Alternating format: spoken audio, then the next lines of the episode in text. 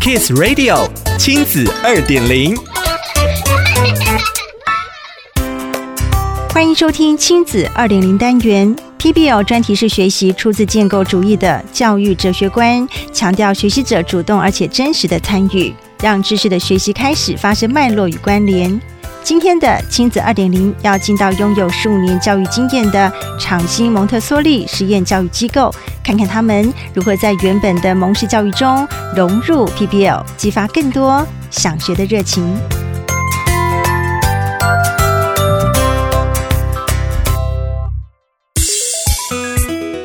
两名长兴蒙特梭利实验教育机构伊万的小朋友，协力拉开比他们都还要长的黄色折叠纸卡。他们将班上饲养的玉米蛇，现实生活中可以长到最长的长度，用折叠纸卡呈现，同时向参观的来宾分享他们采访宠物店老板学习的新知。这是厂新蒙特梭利实验教育的专题式学习期末成果发表会，有小学生创作友情绘本，也有国中同学自创一套具蒙氏精神的地理教具，向体育老师取用软木塞板。用珠针当做定位旗帜，还有几个刚开始没什么专案想法的大男生，一心想架设网页，便学架网站，集结大家的 PBL 成果。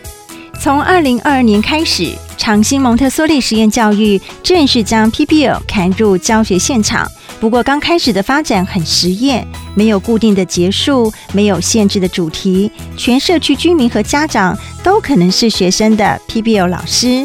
是以学习者为中心的自主探索和自我当责历程。负责人张淑玲归纳 PBL 的教学心法就是：大人不要急着出手。他发现注重孩子声音的 PBL 会创造很多意想不到的学习时刻，还会看见孩子自主投入不娴熟的主题，钻研知识，发想策略。例如，不喜欢写功课的孩子想订定更有趣的作业，老师则是引导孩子访问组员。聚焦问题，掌握需求。不想写作业的理由是什么？可以怎么让大家愿意写作业呢？设计游戏融入学科学习。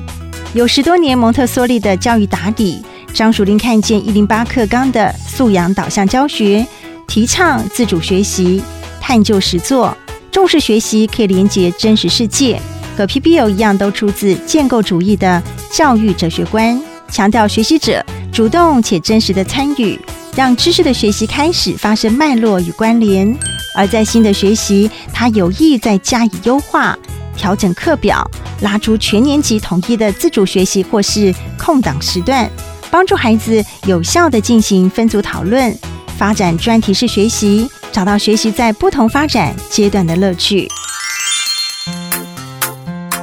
想了解更多故事内容，请参阅《亲子天下》第一百二十六期封面故事。PBL 专题式学习，玩真的学更深。亲子二点零，我们下次见。